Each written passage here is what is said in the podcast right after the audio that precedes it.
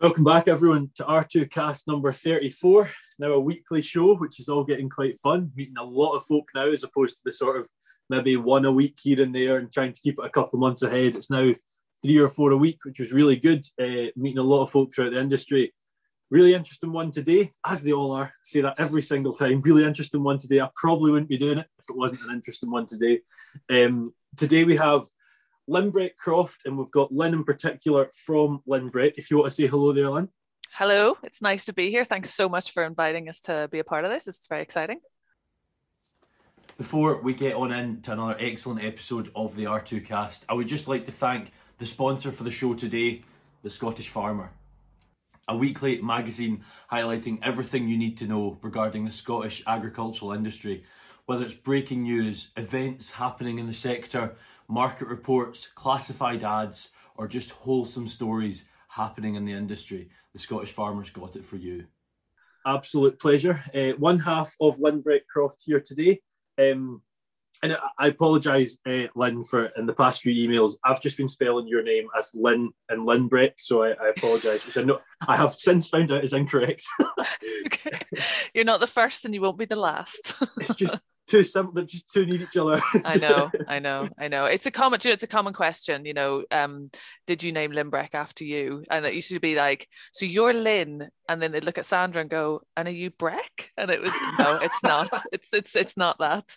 So yeah, it's cool. It's cool. It's all good when you expand and buy a second farm, it's going to have to be Sandra Breck, isn't it? I'm going to make a note of that. you shouldn't really have to try and remember that. It should be quite easy. Uh, yeah, yeah. I like um, it. I'm sure. I'm sure quite a lot of you uh, have came across Lynn before. Um, and Sandra, just just just Lynn here with us today though, uh, on social media or on the telly. Uh, very exciting. Um, or as just mentioned off camera, newspapers and such like. Um, they are what you would say farming famous. I would say it's what I like to sort of coin that term myself, but I'm taking it anyway. Um, but as we always do, I quite like to hear a bit about the background about the people on the podcast. So could you tell us, Lynn, just a bit and, and talk for Sandra as well? Uh, that would be really good about your sort of background. Was it farming or was it not? So, so the short answer to that is no for both of us. Uh, so, a little bit about me first of all. So, I grew up in Northern Ireland, um, and uh, I left when I was uh, 19 to go to university, and I studied archaeology um, in Birmingham. So, I moved, you know, away from home and moved over to England. Um, studied archaeology, worked for a short while as an archaeologist, and then, like a lot of people, kind of leapt around from different career paths to others. Uh, I worked in youth work. I worked as a ski rep at a ski resort. I did all sorts of things. And really what I was trying to do was figure out what it was that I wanted to do with, you know, the rest of my life and um, I always had this kind of passion for nature and the outdoors. And so in my kind of late 20s, I decided to kind of completely retrain and I managed to get a position as an apprenticeship with the National Trust. Um, so that again was in was in England and that meant that I was kind of outdoors working in nature and really really loved that. Um, Sandra, she uh, she grew up uh, on the outskirts of Zurich in Switzerland. Uh, her dad is uh, from Switzerland, but her mum's actually from just outside Dundee. Um, so she she grew up in Switzerland, but came to Scotland, you know, back and forth all the time. Trained as a librarian, so also not a farmer. Um, and then followed a kind of a similar kind of life path, I guess, and that she tried lots of different things, and then eventually found herself also working uh, as an apprentice ranger for the National Trust, and then that's where we met. And really, it, you know, Wallace, it was quite early on that we we kind of had this shared dream of of living a life that was much more in harmony with with the kind of the land. So really kind of getting back to nature. So um, we decided to leave our jobs uh, with the National Trust and move up to Scotland because um, Sandra felt kind of really drawn to Scotland, and also because you know land is you know more affordable up here, and that's that's the kind of the fact of it. So we we lived in the borders for two years, uh, tree planting, and we used that as a kind of a, a base for which to to kind of look for land. And you know, fast forward two years from being there, we found Lynbreck Croft, um, and and here we are today. Uh, brilliant, and I'd, I'd like to get into how the, the sort of process involved mm-hmm. in getting Lynbreck because it's it's quite interesting. Crofting is not just small farms. There's more no, to it. Um, absolutely. And, and that'll be quite interesting. I do quite want to ask one thing as a yeah. person in education, apprenticeships and such always interest me. What what was involved in the uh, in that apprenticeship apprenticeship in particular? So it, it was it was an absolutely incredible experience and i only wish i'd had the opportunity to do it 10 years earlier. So the apprenticeship that that, that we both did it, it sort of changed slightly when sandra did hers because she did hers a year or two after mine but mine was a three year apprenticeship. So we were paid a wage um, and for the three years uh, we went to uh, agricultural college basically for t- in two week blocks. So we went five times a year. Um, so it was Reaseheath College down in Nantwich, yeah. and we'd go and stay residentially uh, for two weeks with all the other trainee rangers we'd have loads of classes on all elements of you know things like countryside management uh, and then we go back and work on our different individual properties. Um, absolutely phenomenal experience. Brilliant. What an incredible way to learn um, an incredible way to gain experience and and and meeting you know people from all over the all, all walks of life. So certainly my and, and sandra's um, experiences of, of apprenticeships were just brilliant. No good. And it's good to hear that because i mean the we do apprenticeships in agriculture, yeah. and it's it's interesting to hear how folk learn because some folk just want to go into a classroom, they want to do it, and they yeah. want to leave. And and the apprenticeship at that level is an excellent way of of of learning and also being like in it, and not just sort of finishing a qualification and just getting thrown in. You know, um, so no, that's good. To, Good to, hear. Good to hear. Absolutely. I mean, I, I, I did a, you know, I did a, an, an, undergraduate degree. I also did a master's degree in archaeology, you know, so I'd, I'd kind of done the academic side. What I loved about the apprenticeship was that as soon as I learned something, I got to put it into practice. Yeah. So my brain was still ticking away, you know, even when I was out in the field, you know, felling a tree, my brain was still ticking away. Um, super way to learn. No, good, brilliant. And it's, it's so cool to hear for the most part, apprentices are normally out of school, mm. and that's great. I love I love to hear the sort of what, what's the saying? No, no wrong path, which I think is okay. brilliant. You know, yeah. anyway, we've all got different ways of getting to the place we're in, and, and I think that's excellent. I just, it's it's kind of hard to ask Sandra questions given she's not there. Uh, the, the, the, Sandra, hello. Uh, yeah. Oh no, headphone uh, listeners, I'm sorry. Um, the I'll have to try and make that quieter. The, uh, they make hands down the best chocolate, the Swiss. Uh, mm. You know, brilliant milk, brilliant chocolate, but that's totally a side fact. Um, so uh, a life essentially not well not essentially not in agriculture no, uh, not at all for, for, the both of you um, yeah. which is really cool i mean when i started this podcast it was purely aimed at so many people mainly teenagers were interested in wallace you know how did you get into farming and and i was sort of in the privileged position of god i've got the easiest way in mum and dad own a big farm yeah uh, overprivileged, if you will. And mm. I don't think you can be overprivileged if you don't take advantage of it. But mm. my thought was, let's see if I can show what's out there. And I think this is going to be a great story for that reason. Mm-hmm. 2016 was yeah. when you took over Lin- yeah, took over Lynbreck. So could you just tell us what was involved in that? How did it come about? And yeah. Yeah, so so we we um so we we found Lynbreck the year before, and we found it on the open market. Um, we knew fairly early that it was a registered croft, so covered under crofting law. So whenever we were in the process of uh, looking to purchase it, um, we had to recruit a, a, crofting law specialist solicitor, I guess, to make sure that everything was kind of covered. Um, we were in a very fortunate position. You know, we we kind of we were a little bit older in our lives in in looking for land, so we'd managed to save up a bit of money, and that was basically the reason as to why we were able to, you know, to buy the place. But and I and I always say that because you know, whenever we talk about getting people into farming and crofting, getting people back on the land, the biggest barrier every time is not mm. knowledge, it's not experience, it's I haven't got money and I haven't got any land. And and and you know, and that and that's a solution that you know I don't have. None of us I think have to that problem. So, but I think we need to keep talking about it. We need to keep getting it out there.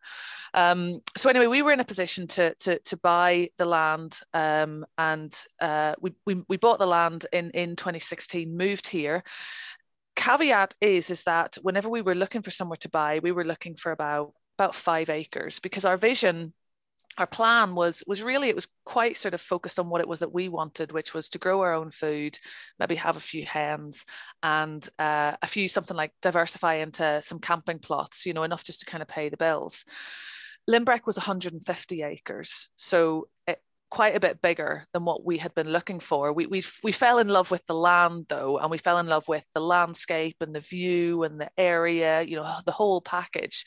So whenever we arrived, we had to make a decision. So the decision is do we stick with our original plan and take our kind of one acre onto the side of kitchen garden and all that kind of stuff, and then just let the rest do its own thing?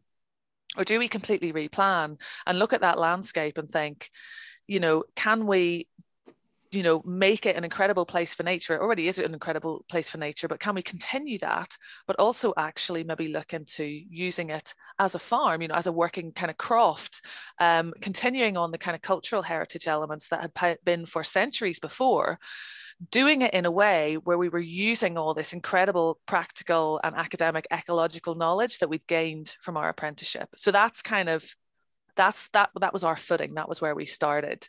Um, but no no farming background. So it's all very well saying oh well yeah so we're going to create this nature friendly farm but um, i don't know anything about cattle. I don't know anything about pigs you know?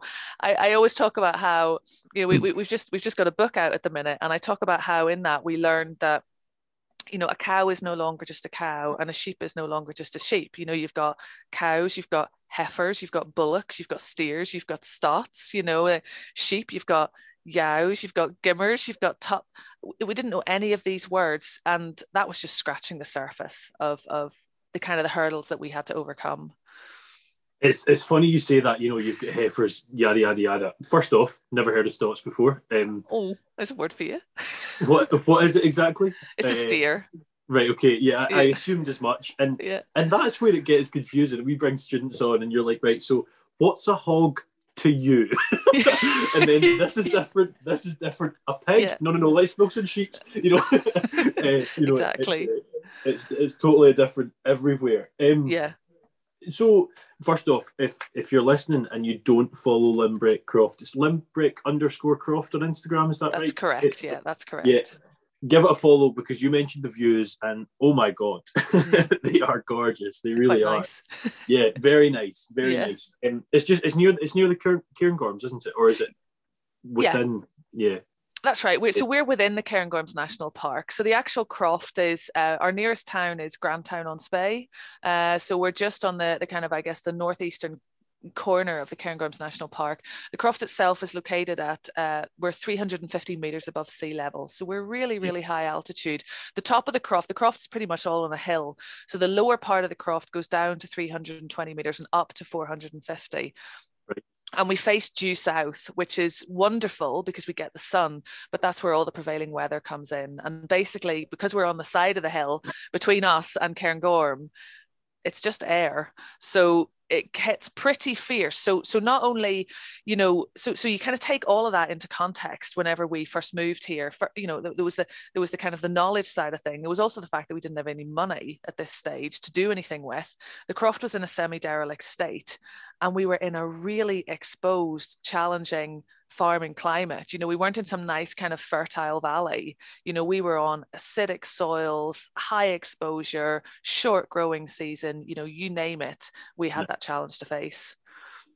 Yes, oh, you know, embarrassingly, as a, as a very proud Scots person, I have to say, I have not been more north than Perth. Wow. Um, yeah, embarrassingly, it's bad. and every time I speak to someone more north than Perth, yeah, uh, it's wow or it's you know get your act together or something. Um, and, and, by the looks of it, I really I really should be. Um, so aim for five acres, have 150. Yeah. Uh, yeah. Somewhat of a oh right. How did that happen? yeah, exactly. This will be fun. Uh, yeah. The obviously with a, a, strict focus on biodiversity and regeneration, which is mm. great to see. Um, before we get into that, could I just quickly ask what sort of numbers of sheep and cattle you do have, or is it? Yeah yeah, I mean, it kind of yeah, so it, it sort of fluctuates uh, throughout the year, um, but we've fairly small numbers overall. So we carry about 12 pigs, uh, 12 rare breed pigs over the course of the year. Um, we've got uh, in the summer, we're carrying about seven head of cattle. Um, we don't have any sheep. Um, we carry, we've got about 70 uh, hens and we have about eight hives of bees as well. So it's a really kind of diversified, uh, you know, kind of typical small scale farming setup, I would say. Yeah, no, I, I don't know where I'd go. I thought you did have sheep. Anyway, the, the, the, the, what's the honey like? Oh, I mean, it's like honey you've never tasted before. You know, it's just Good salesperson. It's, yeah, it's. I mean, it's incredible honey because the the one thing that's incredible about our honey is that we we do two. We kind of like do two varieties. We do a wildflower honey and then we do the heather honey. And the wildflower honey, I just think blows my mind every year because it's from it's from wildflowers that are things like you know white clover. It's from tree pollen from things like early flowering willow. It, I mean, I'd never taste, and, and people generally have never tasted honey like it. It's so, I think, unique in its flavors. And I don't think there's many places that you can actually get really authentic, wild wildflower honey that's not, you know, from flowers in your garden. You know, it's like hawthorn flowers and all that kind of thing. Awesome. No, I, absolutely awesome. And do you know, I don't know if you follow a person called Carl from the Sustainable Hub in, down in England, and he's just very similar to yourself, sort of aiming to be self sufficient, creating everything down to sugar in the form of honey. And um, honey's a bit, oh, wow. honey wasn't something I was overly interested in. I yeah. quite like honey, honey and milk. Oh my God, delightful. Uh, very camp there. honey, uh, honey is something that I've really started to sort of like take a spoonful of and enjoy, you know, yeah. and it's, it's, it's a fantastic product to, to try out. Yeah. Um, the, there's there's a major focus, as I said, on biodiversity regeneration, that yes. sort of thing. So what what does what does that mean? Tell us what that means. Um, so so it means all sorts of things in different ways, I guess, and really, um, so, so we talk about uh, you know farming with nature or following principles of what is very popular very popularly now referred to as regenerative agriculture. All of this stuff when we started out you know in 2016 uh, was obviously all there but it wasn't really talked about as much as it is now. You know it's really talked about a lot especially regen ag. Um, the first thing was was that so we, have Lynbreck, we've moved here, we have this land of opportunity, and we've no knowledge in farming. Initially, we think that's a real kind of negative thing. You know, we think that's really working against us. On reflection now, we think actually, you know, could it have been a positive thing because we didn't come to farming with all these kind of preconceived ideas of what we should do. Mm-hmm. So, so setting that aside, um, you're thinking, right, if I want to start up a farming business, obviously the first thing that you're thinking is, well, knowledge one, two, money because um, you know no matter what kind of farming business you run you need some level of infrastructure. You know even if it's very basic stuff like some electric fencing you know buying the animals you know it, adds up. And um, we didn't have any at that stage. So the first thing was if we're to, if we if we want to farm what's the way? Rather than thinking how can i make the most money? It was thinking how can i spend the least money and that's how we started. And one of the ways to spend the least money in our eyes was to work with what we've got. So look at what was around us, look at the grassland that was around us, the woodlands, the landscape, look at the climate, look at all of that, our location, and think what have we got? And what animals if we're going to go into farming are going to work here? Uh, so cattle wise, it was like, well, Highland cattle. Highland cattle are going to work here because they're hardy, they're hairy, they eat heather, they eat grasses, they eat tree leaves, they eat lichens. So we don't have to change, we don't have to spend any money on changing the, the landscape. Um, they're they're kind of quite docile animals whenever they're well handled so we can move them around the fields um, getting them to spread that you know manure around which is obviously going to feed the soil. So we're not having to fertilize the fields because the animals are going to do it for us. And then at the end we have this incredible produce which is going to be pure highland beef which we can market as pure highland beef and get a maximum kind of return on that. Our overheads are low because you know we carry low numbers so we maximize the grazing season. So we're trying to reduce our hay costs in the winter. Um, and you know really we estimate that a highland cattle for one year costs us about 100 pounds. So our overheads are so are really really really low and then we're seeking to maximize it at the other end. So that was one of the real principles of, of farming with nature for us was rather than change the land so rather than go in and plow and reseed rather than buy an animal that we're going to have to house all winter that's going to need expensive feed you understand your land you look at the animal that fits it and then you put the two together. And that's really I would say, the principles of it. Um, we then kind of built on that for the other la- the other animals and and I always call them team members that we had because you look at nature as a system and the one thing that nature does not operate in is individuality it does not operate in a monoculture so therefore what we wanted to do were have a, a kind of a suite of animals um, that worked as part of you know the ecology that nature is which is a diverse kind of multi-beneficial system. The thing i love about nature is i always say that nature is not a competitive system it's a collaborative system. Yes you work to the benefit of yourself but also for the benefit of everything around you. So it was thinking right you know let's take that cattle example that i shared shared with you okay we've got the cattle moving around. They're you know they're dunging throughout the field you know they're not getting any treatments low cost you know natural fertilizers. How about we throw some pasture hens into the mix? So we have a mobile hen house that works through the fields um, you know in and around where the cattle have been those hens then start to get into the area. They scratch out the moss, they scratch out the thatch, uh, they scratch out the cow pats, spreading the fertility, helping it to break down quicker. Um, and then they're providing us with this incredible um, egg to sell so so you kind of it's a multi-layer that's what i'm trying to say. You know you've got the cattle moving through the hens moving through the cattle are providing you with beef the hens are providing you very in the very short term with eggs that you can sell. And the beauty about it is is that you're getting paid to um, regenerate your land and and that to me i guess is the essence of farming with nature. I think also i could talk about this all night so i'm going to oh, try and be oh, quick. please do. I'm loving it. So i think Brilliant. also i think also what I would say for us, the second element of farming with nature is looking at the business side. Okay. So, you know, we run a very sort of, you know, a, a very sort of small setup here. Um, but we are now full time here. So we have to, you know, we have to make it a, a self, you know, a profitable business so that we can pay the bills. You know, that's the fact of it. Um, so I would say that our business model is also based on nature in that it's diverse. So, you know, it's a multi-legged stool. So we have Highland beef, we have rare breed pork, we have honey, uh, we have um, uh, eggs to sell. Uh, we do tours, uh, we do courses, you know, we do talks. We we we build everything kind of works out from that, so that you know that one-legged stool, if it loses that leg, it's not going to topple over because there's actually another ten that are going to prop mm-hmm. it up. So actually, farming with nature, I think, is also about a diversified business model that you know, at the end of the day, it's all focused around food production. That's the fundamental core of it. But it then kind of blossoms out like a beautiful spring flower. You know, it's like a sunflower, you know, it's like got kind of the central part, but it's got all these like little petals off of it. And they're all interconnected. So for me, farming with nature is not just the birds and the bees, it's actually the business as well. Uh, you said you could talk forever. I mean, honestly, I said please do. It's I'll, this is so interesting to me, and, and do you know that idea of of um, nature collaborating is brilliant. Yeah, it just just sort of creating that. What would you say? That sort of eternal symbiosis of the whole place. You know. Um, yeah.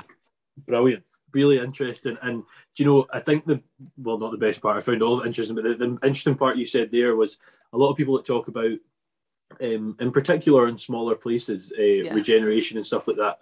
They focus solely on the nature and the regeneration and the food production. then like money.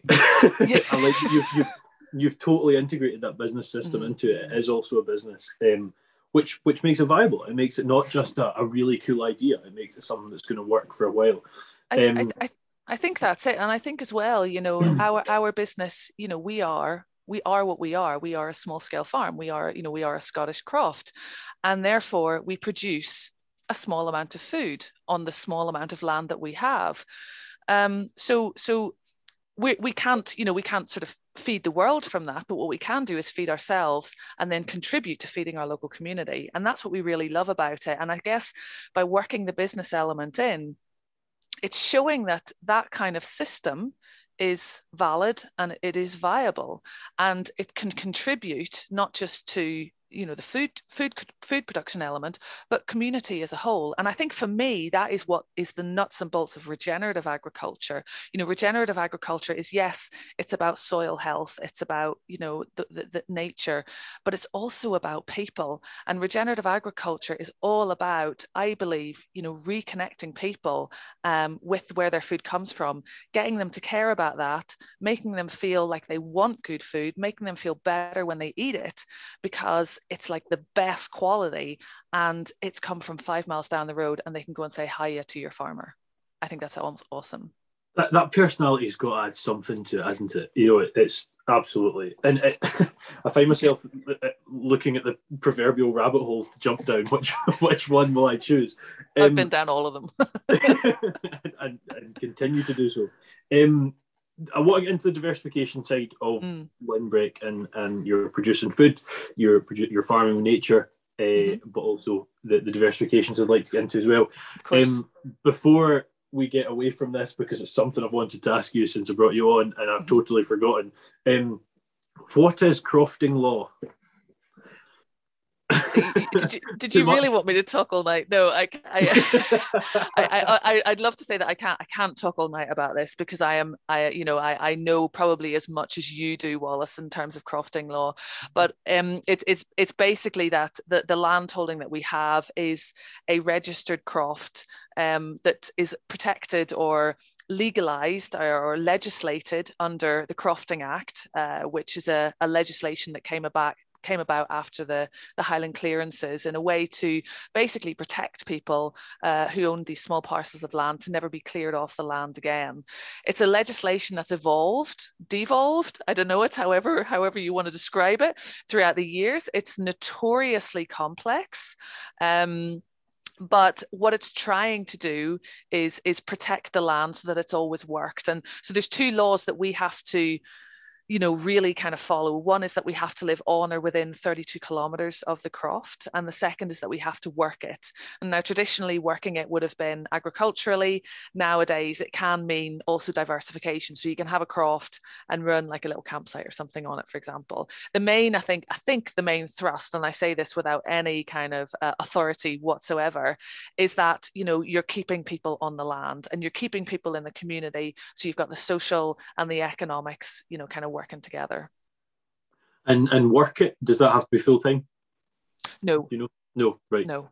Yeah. No, it doesn't have to be full time. It's it's just basically to try and protect these, you know, really special little places from being swallowed up in in you know like a you know the, the land you know is either not worked or you know it's it's parceled up and you've got the house that goes to a you know second home or something because yeah. generally crofts are in mm. you know I, I, always get told off for saying this, but generally crofts are in the most beautiful part of Scotland, you know, which is, you know, the northwest or dramatic or mm. whatever, but you know, the northwest, and then we're kind of on the eastern fringes of the crofting counties. But it's those really big dramatic landscapes and you know the kind of places where people just want to escape to. Yeah. Um, and I think that's where crofting law is really important, as long as it's um, enforced uh, that these that this that crofting is protected as a as a as a way of of living on the land.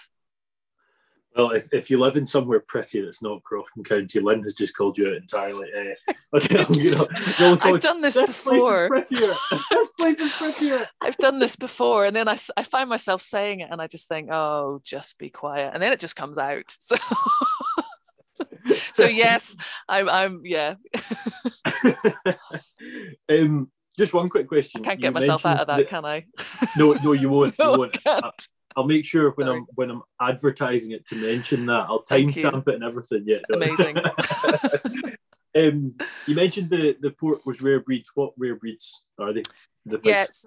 So usually uh, we have Oxford Sandy and Black um, rare breed Sorry. pigs. So um, we don't we don't farrow on site. Um, so we use uh, we've got kind of a few uh, local breeders in our area who specialize in that particular breed. Uh, super breed, absolutely brilliant. So um, hairy, uh, generally orange with black spots, um, traditionally known as the plum pudding pig or even the woodland pig as well.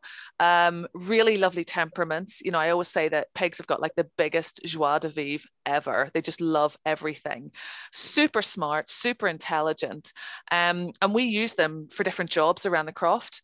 So, for example, when we got our first pigs, the first jobs that we used them for was to clear an area of ground, break, you know, get their snouts in there, break it up. Um, that we were then going to plant uh, 320 trees as part of a shelter belt, which was going to connect two woodlands. So it was going to be not only providing shelter, but a really nice kind of habitat corridor. Mm-hmm. So rather than us doing all the work, we got the pigs to do the work for us obviously a bit of fertilizer in there as well from their back end and then we went in and planted. Um, we also use pigs uh, in our woodlands uh, or in kind of um, sort of slightly more rougher grazings i would say. We work them through uh, they snuffle they break up the ground and they expose little pockets of soil uh, where either you know things like seeds that are in the seed bank can pop up and grow or uh, or tree seedlings can fall and, and you hmm. know kind of new growth. So so again it's thinking of you know how do we use our pigs in a way that regenerates the land that we have all the time. And then what we do, Wallace, is whenever, you know, whenever they've kind of had their time here, making sure they're always kind of super busy, super active. Um, they then go off to the, we take them to the abattoir ourselves. Um, then we bring them back to Lynbreck um, from the abattoir uh, after the after the kill to butcher them. So we have a, an on-site micro butchery here. So we bring the animals back and we do for our pork, we do all of our own butchery ourselves.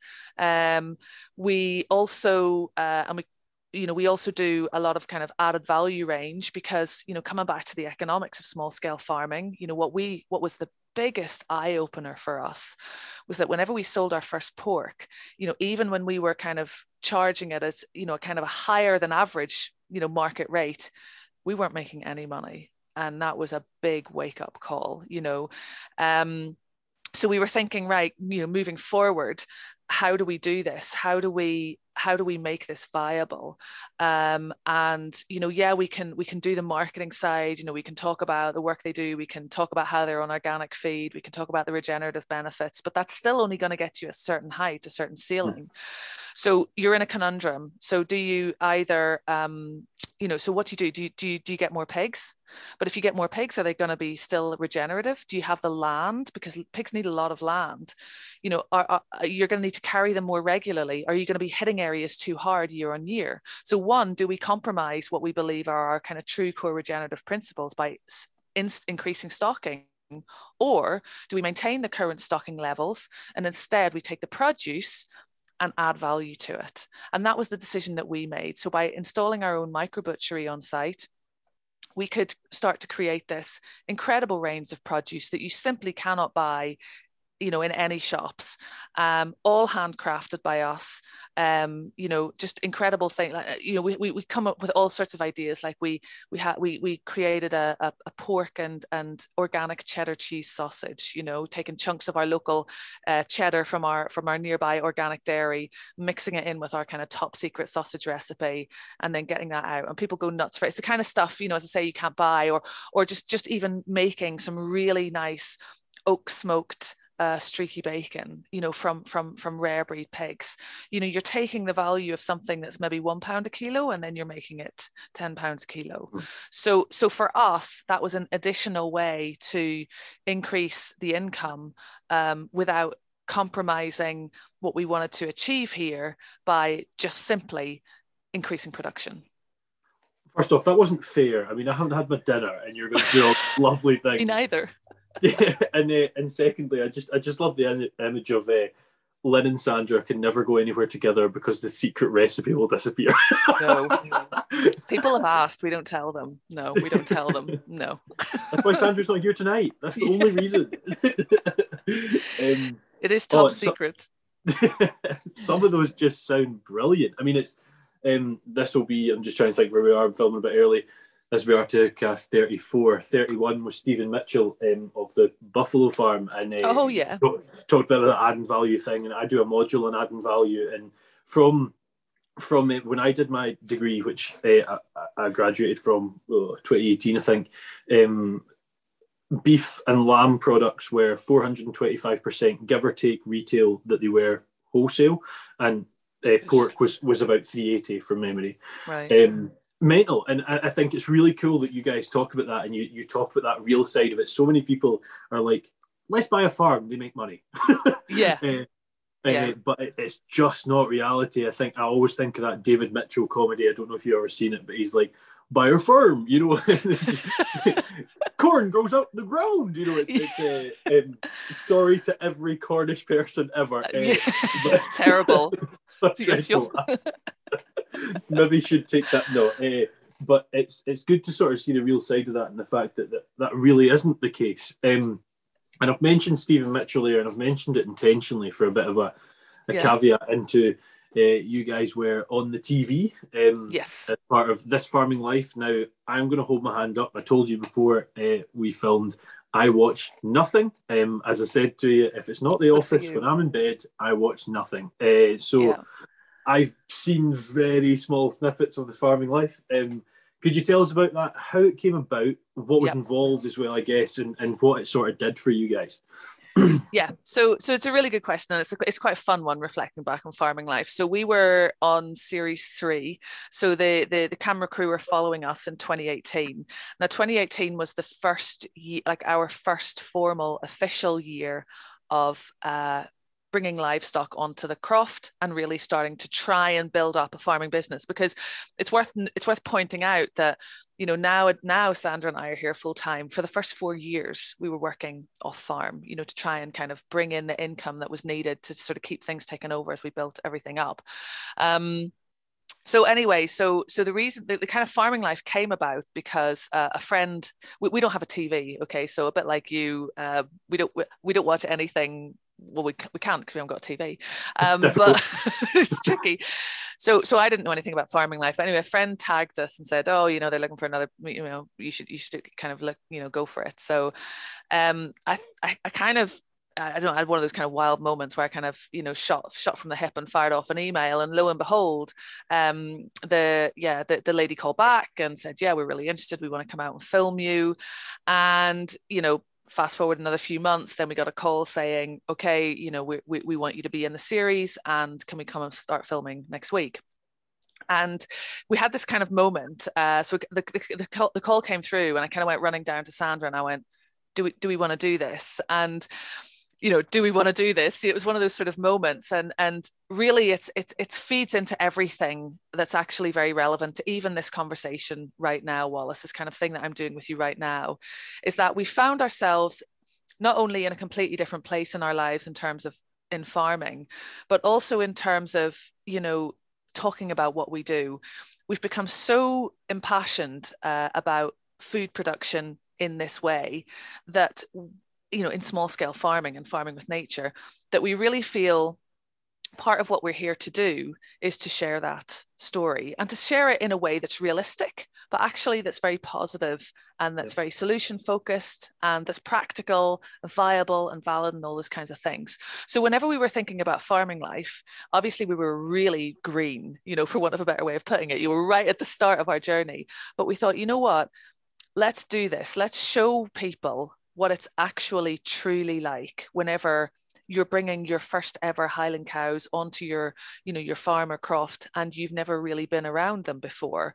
Or what does it look like whenever you're bringing pigs on for the first time and then you're taking them to the abattoir for the first time? You know what's that what does that look like? How does that feel?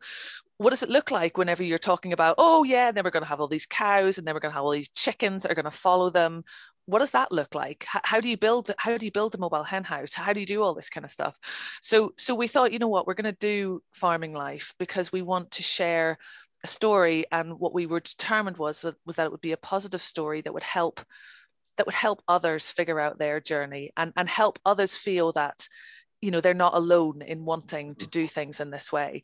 So that's kind of how farming life came about. Um, and then they yeah they followed us for for nine months. I think we were in seven of the 12 episodes. And you know the one thing um, that I really love is that you know I look back and I, I really don't like watching it you know I'm always like highly critical and I'm like well, why am I laughing there? I look stupid and you know that kind of thing is you know I was obviously really nervous at the time and I'm like going ha ha ha and uh, you know just things like that but but I watch it back now and I think actually two things. One in the very last episode um, Sandra is filmed in the field and she's talking about the importance of soil health. And I loved that because that was a really critical core message that is the center of regenerative agriculture that was getting into the homes of tens of hundreds of thousands of people. Yeah. So, one, that was awesome. Um, the second thing was you watch back Farming Life and apart from my nervous laughter, we actually laughed and smiled so much that year. And for us, it felt like it was a really hard year. You know, it was a really challenging year. We didn't know what we were doing. We were frightened, you know, at times. We found things like bringing the pigs to the abattoir difficult. I cried on camera. Um, such, such a roller coaster of a year. We were still working off farm. Um, you know, we weren't making any money at that point. But I watched those seven episodes and I thought, actually, maybe it wasn't so bad. And that's what people saw, and that was great. I hope you've kicked your feet up and got comfy and enjoying another fantastic episode of the R2Kast with another really interesting guest. I would just like to quickly take another second to plug the sponsors of the show today, the Scottish Farmer, and I would strongly advise you to go out and pick one up this week and see even more of the fantastic people that are in our industry. that that is great, and I mean, you know, looking at it, the, the fear involved and highly commendable, really. Just taking on a complete unknown, going for it, and then, do you know what? We don't know anything about this. Let's show the world. You know, and yeah. that that's brilliant because that that's I said at the start, this podcast is to try and get people into farming. Yeah. If people see that, they're going to think, well, if they can do it, there's no difference to us. Why, no. why can't we? Uh, and that's not putting you guys down at all, nope. by the way.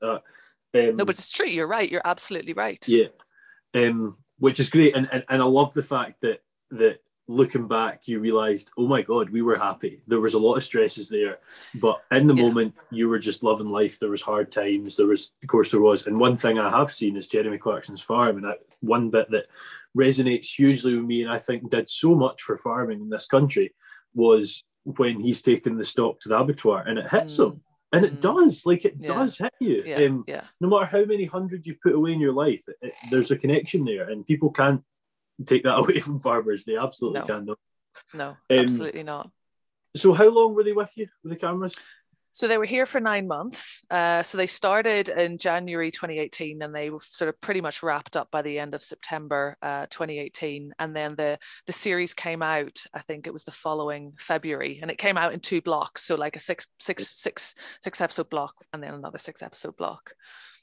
And that was pretty much nine months straight or on and off? Uh, on and off. So what would happen is that um so we, we had like a little whatsapp group with the with the camera crew. So it was just a, a girl uh, on camera and then a guy a sound guy. And um they would uh they would basically kind of message us and say, "Hey, you got anything going on this week?" So it was quite nice because we could. I mean, they weren't with, with us full time, which would have been really. I mean, that would have been really, really hard. Um, they were lovely. They were really lovely. You know, they became very, very close to us. But, but yeah, having a camera crew for that amount of time would have been really hard. But it, it was quite nice because it meant that we could you know say yeah we're doing this this week or no we haven't got anything going on so that you weren't making up jobs you know the whole idea was that they were filming you real time doing real stuff um and and and that's yeah that's that's pretty much what they got really with us no that that's interesting because I, I was interested to ask that question because mm. it's that in media there is that oh I do this for the camera but from yeah. what I've ever spoken to anyone in this Farming Life it very much seems like it was only filmed if it was happening uh, yeah which which is so good. It shows yeah. what's real and and it's net. It's almost always positive. There's bad stuff, but there's a positive uh, intention there, and and that's so good to get out to those millions of folk, as you're saying. Absolutely. Um, you mentioned that was 2018. Yes. Uh, I did did a bit of research as I do, and uh, some people are easier to research than others. You're very much very easy to research, and that there's a lot about it all. Um, 2018 was somewhat of a record, well, award winning year, shall I say. Mm. I mean, I've got mm. some examples here, and I think I only took about half. Uh, best new entrant business, best crofting new entrant, uh, a Compassion World Farm and Sustainability uh, Food Sustainability Award, which I was really interested to talk about because mm. um, CIWF sometimes get tarred with the PETA brush. Um, oh, okay, interesting. Yeah, yeah, mm-hmm. yeah, and and and I, I say to my students, my ag students all the time, this always gets a reaction. I agree with all the principles of PETA um, mm-hmm. because I think we do. We're all for animal welfare, all mm-hmm. this sort of thing. Uh, it's, it's, sort of where the activism comes in. And the CIWF one's always interesting because they sort of get tarred with the same brush, but very much of good intentions. And I don't think it's the same. And I really wanted to know what that award involved. What, what was that for specifically? So it was their um, sustainable food and farming award. So it was for you know it was for a they were looking for a farm. They actually kind of they actually awarded two awards that year. So they awarded two awards to small scale farms. So it was us and a, a dairy down. I think they're down in the south of England somewhere. Right. And they actually then awarded the uh, Sustainable Food and Farming Awards, large scale awards, which actually went to McDonald's, believe it or not, yes. um, because they're doing a lot of trials at the minute, um, kind of regenerative agriculture trials uh, to try and I guess improve their beef supply. So so it was really um, yeah, I mean, it's it's a charity that I, I find really interesting, and you know, they, they say an awful lot of good stuff. Yeah. Um, and I guess this this this award is a way to, I guess, reward positively the kind of farming that they support, that they kind of nail their you know their their colors on, um, and that they would want to be associated with. Yeah, no, I just want to make sure I wasn't saying they're a bad company. I wanted to make sure. no, no, absolutely, absolutely, just, yes. Uh, yeah, they, they sometimes do get tarred with that brush. Um, yeah, yeah. wrongfully, but um, it's interesting you mentioned McDonald's won that, and, mm. I I back that. I think McDonald's do a lot of good. Um, mm-hmm. it's, it's obviously in a much more intensive system than than a lot of places, but um, for the most part, heavily local country, whatever they're in, supporting all that sort of thing. I, th- I think they do do a lot of good stuff, McDonald's. But um, yeah, if you want to have a look at, at, the awards, Lynn and Sandra obviously deservingly won. I think there's loads. I don't know how many, endless amounts. But you probably not even put them all in. You know. Um, do, uh, do, do, you know what, Wallace? It's it's kind of like um, I'm going to go back to why we did farming life and why I'm talking to you and all that kind of stuff. That that's what's important to us. You know, we are so you know we're, we're motivated by producing our own food. We're motivated by having a good life. We're motivated by waking up every morning with a smile on our face and going to bed with a smile at night. Those are our you know kind of core core values core motivations in life. Um, but we're what we're also motivated about is getting a really positive story out there. Now what we don't what what, what we absolutely are not is look at us this is how you do it. That is everything that we are not. Um, what we are is this is one way of doing it and this is the story of how we got to this point. Um, but it is all about really good food it's about really good mental and physical health um, and it's about community and it's about people and it's about nature and it's about connecting the two and it's about seeing ourselves as part of this whole system and not separate. That is why we do what we do. That is why I'm, you know, sitting with you here chatting in a podcast in the evening. Um, that is why we, we we kind of spend time on social media. You know, sometimes um, you know, you think, oh, you know, I'm tired today. I I, I kind of don't want to do this, but actually, you know, whenever then people you know, and I'm sure they do this when your podcast, they say, oh man, that episode was awesome. You know, thank you so much for making that. It's like whenever people say, oh, you know, thanks so much for that, you know, that tour that you just took me on. I get, you know, I get farming a little bit more now. And I mean, we get people who come here or who follow us on Instagram. I would say the majority are not in farming. And I, I always find that quite interesting. It's people who are wanting to connect with the land, and it's people who are wanting to understand more about where their food comes from. And I think that's incredible to be able to have that conversation with people who don't know that a cow is not just a cow and a sheep is not just a sheep they come out here and they see it. And you know we walk around the you know whenever we do like i say a, a, for example one of our public tours you walk around and we say this is this that's that. Um, this is why we do this. This is how it looks different to say kind of conventional agriculture or mainstream agriculture. This is a shed that we built. It cost this much money. That's how much it costs to build sheds. And we applied for a grant to fund that because did you know that farming is subsidized? Here's how it's subsidized. You can get these grants or you can get farming subsidy, blah, blah, blah. And then you have those open conversations and, you know, you can literally see people going, oh, I didn't know that. And it's bonkers. I, I find that kind of, you know, yeah, really, really enlightening because I think really at the end of the day, farming is about producing food which mm. goes to the people. So how do the people not know all of this? And you know, and it's having those conversations like I bet you do with your, your students. Yeah, and, and not just students. I mean, I'm talking at the NFU AGM tomorrow, and you're talking different places all the time.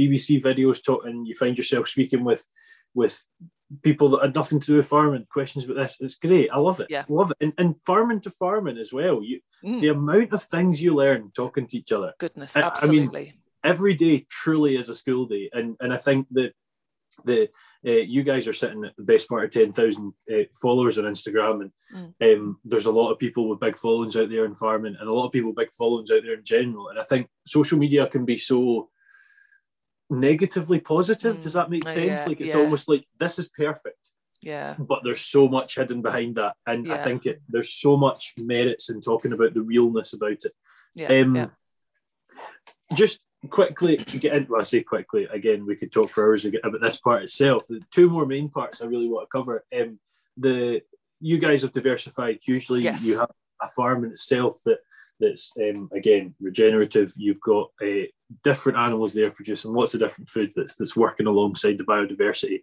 Um, but also bills have to be paid. Yep. there's there's other money that has to come in there. What what diversifications have you got? You've mentioned tours which is a very I'm not going to say strange diversification, but certainly not the, the most common jump to diversification. Sure, sure.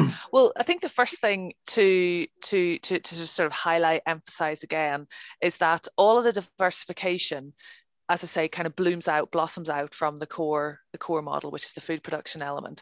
But before we go on to the diversification, every single one of our food producing enterprises cannot run at a loss that's the deal. So none of our so so so they all have to stand on our own on their own two feet. So so that's really important to emphasize is that the diversification does not prop them up. They have to they have to be self-funding at the very very minimum okay? They have to be self-funding. So then the diversification blossoms from that. So yeah so we do tours um so we do um, in the summertime we do a monthly private tour or sorry a monthly public tour which you know people can book on to uh, and then we offer uh, private tours as well. We also do a few tours for um, uh, tourism companies. So um, there's one in our area called wilderness scotland. They kind of do a lot of tours around you know, kind of wilder living. Uh, so they come here for a couple of hours with a group. Uh, and we also work with a charity called um, Scotland the Big Picture, who are a rewilding charity. And that's really interesting because we'll get a group of people who have come who are very passionate about rewilding. And they come here for two or three hours and we talk about farming. And that's brilliant because it shows how you know it's not one or the other you know um, and we have really good conversations there um, I always believe that you diversify based on what your strengths are. So you've probably gathered from this conversation that I like to talk. Okay, I'm from Ireland. It's a national sport. It's what we do. I'm the same. It's fine. Okay, great. And I always do it with a cup of tea, which I have here, Land Rover mug. Uh, there See we that? go. See that? Yeah. yeah. Um. So so that's something that I really enjoy doing. So offering um the diversification in terms of that sort of side, uh, seemed to really fit in with you know my skill set in particular so we thought right let's go with that it's also a way you know that we can kind of earn a little bit extra income and it's also a way that delivers that bigger core vision of what Lynbreck is about which is you know reconnecting people with food um, and, and, and, yeah. and, nature. So, so it kind of ticks all the boxes. Um, so another diversification that we do is uh, we now offer courses as well.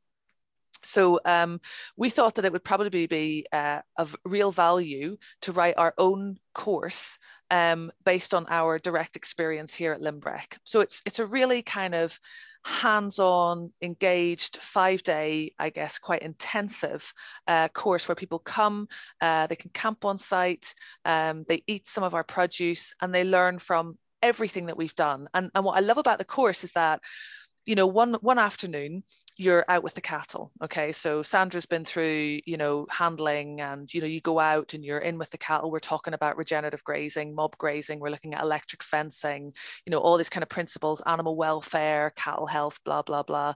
The next day you know you're inside with me we do it in the barn uh, and we're talking about what does accounting look like? If you live whereby you don't get a salary every month what does that look like? You know what are the tax bands? What are the tax that you're going to have to pay? What is vat you know what's accounting software? I know you're looking at it going oh but it's kind of bringing that real time element into it. Um, and then the next day or the next morning, you're in the kitchen garden and we're talking all about growing food for yourself. So we're talking about skills of um, no dig gardening. We're talking about permaculture. We're, we're looking at the vegetable crops that we grow. We're going into the polycrub and, uh, you know, we're talking about, you know, growing tomatoes at 350 meters above sea level in the north of Scotland. Um, you know, so, so it's so kind of varied um, and it's with us directly. And again, that's ticking all the boxes in that, you know, we're sharing food, we're sharing knowledge, people are coming here, and it's a course that people pay for. So it's an income stream for us. So that that kind of really fit. Um, an additional diversification that we've just gone into is we have a private rental on site. So when we bought Lynbreck, um, there were kind of two old stone buildings that were pretty much derelict. Uh, one had half a roof, um, and the other one was kind of watertight, but only just.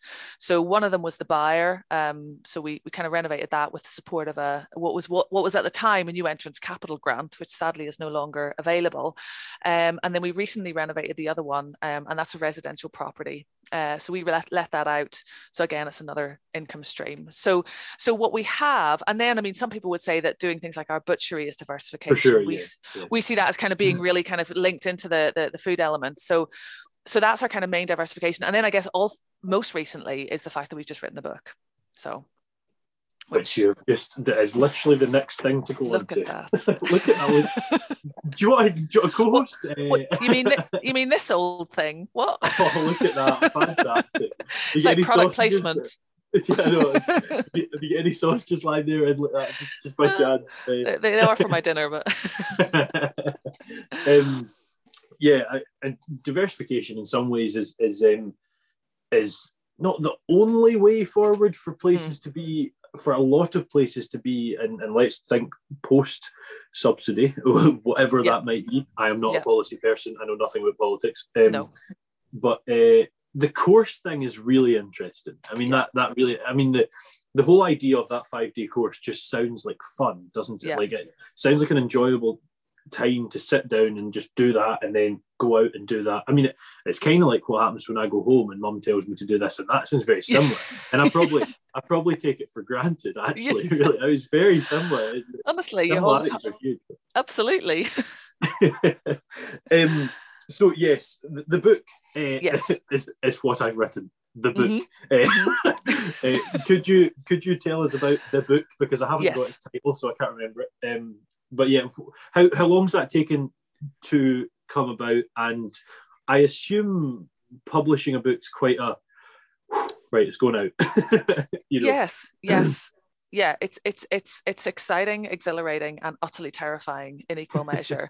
so, so the book came about after Farming Life, uh, in that we were approached by a publisher. So it's a, this publisher called Chelsea Green, who we actually knew about the publisher because they produce this the most awesome range of books on regenerative farming. You know, they produce books by you know, to me, what are kind of the real leading figures of regenerative farming, people like Joel Salat and people like Gabe Yeah. Brown, Charles Massy, you know, those are all Chelsea, they've all kind of published with Chelsea Green.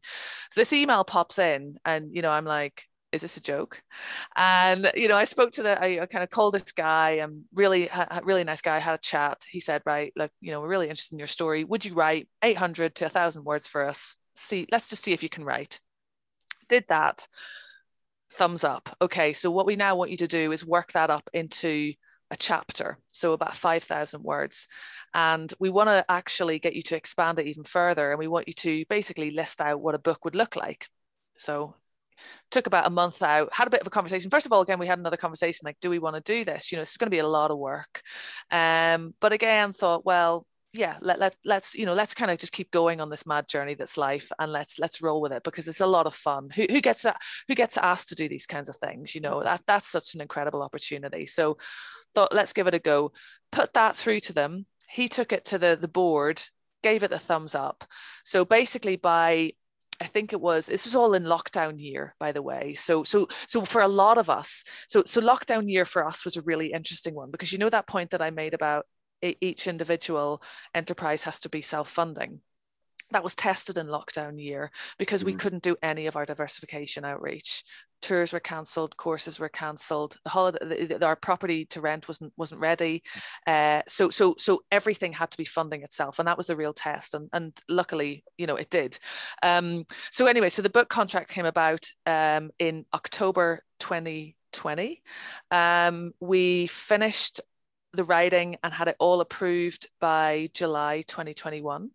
Mm-hmm. Um, so it was a real kind of roller coaster of a ride, writing it and and and and yeah, becoming a writer. You know, I I I, I did this thing with with a guy called you know Patrick Laurie, who's written. Um, I don't. I know no. that name. That's so you know. So, so he's written a book called Native. I've not read his book, but he's a very, you know, he's a very well-spoken guy, and I know that he's incredibly good with words. And we did it. I did an event with him, and he he described himself as an author first and a farmer second. And I remember uh, I was at the same event and went, well, I am definitely not an author. Um, but you know, now I'm kind of thinking, oh, maybe it's not too bad. But um, but no, so so we had this, so, so it all kind of went through, and then it all went through the publisher, all approved, um, and then it's basically been since July where it's gone through endless numbers of edits. Um, you know, Chelsea Green are, are, an American and UK company, so it's been kind of it's being released in the US as well as the UK, um, and and basically, you know, Wallace, it's just it's the story of our journey. You know, it's the story of you know a long version of everything that I've told you in more detail. And I think as well, detailing a lot more the challenges that we faced. And I don't mean not just in terms of farming, I mean, personally i mean you know working yourself to the bone you know mm. struggling with um, you know, animals dying, you know, how that feels uh, when you've only ever been used to having, you know, a cat, for example, as a pet, and and you know, struggling with the financial side of things, struggling with, you know, leaving your job to follow your dreams, you know, as well as all the good stuff too. Uh, so it's been really, really fun to write. And now, yeah, now we're at the stage where it's gonna, you know, it's it's it's it's it's it's out, and um, it's it's it's yeah, it's it's exciting and terrifying. Having people reading your book and and and then kind of telling you that they like it is is really exciting. But you, you're putting yourself out there. Of course you are, and and I think to make it good, you really have to. Yes, uh, I think yeah. people connect with reality uh, in general, and I mean, I didn't know the well, I, I didn't know two of the names you said, but Joel Salatin's like the the king of it. Yeah, He's like, yeah, yeah, he was, uh, yeah, that's that's really cool and wow. Yeah. and yeah, well, and I, I I have to apologize. I mean, I say I don't watch TV. I also don't read books. I, am just heavily uneducated. Uh, but and you're molding the future of farming in, but um, yeah, no, I'm not a, a, book reader either. But that sounds like one that I could sit down and read. It probably take me like four years to read, but yeah, yeah. that, well, that sounds brilliant. It's a story. It, it's not a. I mean, it's it's a story. We we wanted it to be a kind of story where somebody like you could pick it up, or somebody that's in farming can pick it up and relate to it. Equally, it's the kind of story where somebody in the top floor flat in London can pick up and relate to it. It's just a human story. That's what it is at the end of the day. And yes, we do, you know, talk about some details that are in farming, but in a way that's almost take what we're trying to do is take the reader on that journey with us. Mm-hmm. Um, and and that's really what it's about. So it's not a it's not a technical manual. It's it's yeah. it's a story. It's a human story. Yeah, and there's emotion in there, and folk can absolutely. Connect. Very good, very good. Yeah, definitely. Well, and I sorry, no, on you go. I was going to say it's called Our Wild Farming Life. So, yes, um, oh, good time. Yeah, yeah. so it was you know that that was really kind of um uh, yeah the publishers were quite keen with that title because it connects it to this farming life which obviously has such a massive following both in the farming and the non-farming community. So the idea of the title was to kind of try and tie it in but the use of the word wild was because you know as i've kind of said to you you know uh, you know two years of our life before coming into farming was in rewilding.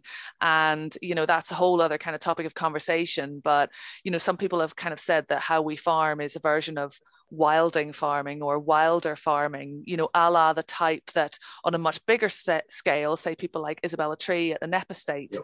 do, you know, so it's it's another it's another version, it's another model, it's not the same thing, but it's kind of embracing that kind of you know the wildness of nature as being part of you, you know your your farming landscape Brilliant. Well, I know. Do you know what? I'm gonna I'm gonna read a book. I'm gonna do it. The, the, the last book I read was a, a, a Kipper the dog does weather. Uh, Good. I'm pretty sure it's 43 words because I went back to check when my teacher laughed at me. Um, I was like, I finished could, the book, okay. Could he do weather? I mean, could he actually do? Well, he just stood in weather. It was it was okay. heavily heavily unriveting, but for for me, the the the, the non-red collegiate helped me. Um, I would like to confirm I was I was generally about eleven at this stage. Like this isn't like a two-year-old. um, sure, you were. Sure. yeah. Um, nervous laugh, yeah. nervous laugh. yeah, exactly. That old that old chestnut. Um, yeah, I, that's been great. I mean, as I said at the start, it's it's a very interesting guest as it always is. But that has been a very good episode. Um, I always finish every episode with two questions. Um, oh, here we go. They're no, they're, they're not too hard, and I think you will manage. Uh, the first one is, where do you see yourself in five years, or yourselves in five years? And secondly, uh, always ask if you had tips for folk, and you guys are perfect for this question. Tips for folk coming into the industry, what would they be? Uh, so let's go for the first one um, because I'm pretty sure that we're still going to be here in five years. Um, when we look at the future of Lynbreck, I think we're we're kind of taking it. We very much take it day by day. Uh, so you know, we're always looking at looking at our own thing, which is our own food production. So we're always looking at ways, you know, how can we grow ourselves more food? You know, we reckon that now, Wallace, in terms of what we grow for ourselves, we can we can grow about 95% of our year-round vegetables from our kitchen garden and our polycrub. So we're like, so so how can we do that more? So we get excited about sort of things like, and then next year we're going to plant more fruit bushes, and then the year after we're going to, you know, make a root cellar, and then the year after we're going to get dairy goats and we're going to make milk and cheese. You know, so so we kind of have these kind of personal, I guess, uh, life goals. In terms of where Lynbreck as a business is going to be, you know, we do think about how can we increase the food productivity of the land without compromising you know um, our kind of regenerative principles. So you know like going back to that example I used before with the pigs you know rather than just upscaling pigs it was add value. So what we're starting a project that we're starting this winter which is really exciting is starting to plant um, fruit trees in our fields. So we're starting um, so the idea is to kind of every year every two years we're, we're self-funding it. So it's, it's quite it's quite pricey so we can only do a little bit each year. But the idea is to sort of create these blocks of productive fruit trees in our our fields that the cattle will continue to graze through. So we're not losing any kind of grazing at all. Um, but we're we're you know in the long term massively increasing the food productivity of the land. So I think we'll kind of continue to go along that way. Um, and that's that's what I'm sort of fairly fairly certain about. But who knows it's a journey we're on it and we're just going to enjoy it um, and make the most of it in terms just, of the advice just before just before you answer yeah. that next question before yeah, i forget yeah, you, I think yeah. you'll like this one. This is a little oh, chestnut, as the story goes. Um, is there squirrels around you or not? Uh, red squirrels. Uh, they're they're getting there. Yeah, we've seen a couple here. Yes. So here's here's a little fun fact. If you grow nuts in any way, uh, yeah. be that whatever, um, and you put like uh, what would you do? See um, how you sort of get like a, a like a whirligig and you put the, the pole into the metal bits in the ground. Yeah the wee sort of pole that's on the ground. If you put that in the ground, yeah, and you put it near that nut bush, whatever, and there's squirrels there, they'll keep them there. They'll they'll they'll almost be your harvesters. Wow. Uh, they'll set them in there, and you can get a few nuts, and oh, they get to keep theirs there for the rest of the time. That was that was that was that Carl from that sustainable hub that said that. Oh, very cool. Like, oh my god, I've got to remember that one. that so is an incredible fact. Feel free to use that one. Thank you. Yeah, we'll we'll yeah we'll, we'll trademark it to you via. yes, be a handy yeah, yeah, yeah. Um. So so the advice. I mean, that's such a difficult question, Wallace. But I think really I can only I can only base it on my own life experience. And, you know, I didn't get into farming until we, we moved to Lynbreck when I was, was it 36, 37? So I was very much a, a late bloomer, as we say. Yep. Um, but I'd spent a lot of the years previous to that just figuring out what life was about. And i think quite often whenever we're younger we are we're sort of uh, you know we get ideas about something and then we kind of go hell for leather for it. And then maybe it doesn't quite work out how we want it to and we try a different career path and then we try a different career path. And and i think the first thing that i would say is is you know try try lots of different things get lots of experience. Um don't devalue the importance of that you might be desperate to have land have your own farm have your own little business but don't devalue the importance of the the experience that you can build up to that point. And i'm going to provide you with a really couple of random examples just to illustrate that. One is my time as a national trust um, you know trainee ranger. I learned how to use a chainsaw i learned how to fell trees um, since coming here, that's been really important um, because I, you know, I can fell trees and that's what provides us with firewood. When I was a National Trust Ranger, I also learned how to write endless amounts of risk assessments. That was really important for when I'm writing risk assessments for tours and courses. So I'm taking that learning and I'm applying it to where I am today. And I'm so grateful that I have that learning. Even random things like, you know, we uh, we had to do a, a survey of a bit of woodland that we wanted to get a bit of funding for natural regeneration from Scottish Forestry. There was some archaeology on that site. Because I had a background in archaeology, I could write a report that I knew how what it needed to say. I mm-hmm. knew what I needed to write about the mitigation that we needed to do to protect these kind of environment uh, archaeological features, and and I kind of applied that. So so no matter where you are in life right now, you're learning and you are actually progressing towards the goal. You just don't quite know that that, that, that, that that's the way that it is. And now that I'm very old, I can now reflect and look back and think that. So so the point i'm trying to make is be in the now live in the now never look never lose sight of where it is that you're trying to achieve ultimately. If it if it is in farming then great. If it changes to be something else then that's fine too. But really be grateful for every second because it's all contributing to where you're going to end up. First off very old is not what you are. Uh, the just old, point. just old. careful, careful. How much of a trap is this? In other things, uh, the yeah, I love when I ask the five years question and folks say essentially the same thing. I love yeah. that because I'm like, you're happy, you're enjoying it. Great. Yeah. Yes, more stuff, but but certainly as it is. And yeah, I think the the sort of underlying message on the next part was there's loads of transferable skills. Oh yeah, I, big time did a master's in food security and then went on and worked in enterprise renting car and now I'm a lecturer. Like there's so many different things to learn from. Yeah. Um, but yeah, all very good, and uh, I hope hope you've enjoyed listening. Um, it's it's it's became weekly now, as I said earlier. It's great fun to have loads more people to meet. This all, all started during COVID, and it's been the podcast in general has been great fun because you couldn't speak to anyone. You're meeting so many folk, and uh, I mean, I've met now 40 people throughout this podcast that, that I would probably not have met before. Um, and and it's been great for you to be one of them, Lynn. So I, I appreciate you coming on. Um, I hope I hope you've enjoyed your time. I think that's just sort of sitting just over an hour, which is utterly absolutely perfect.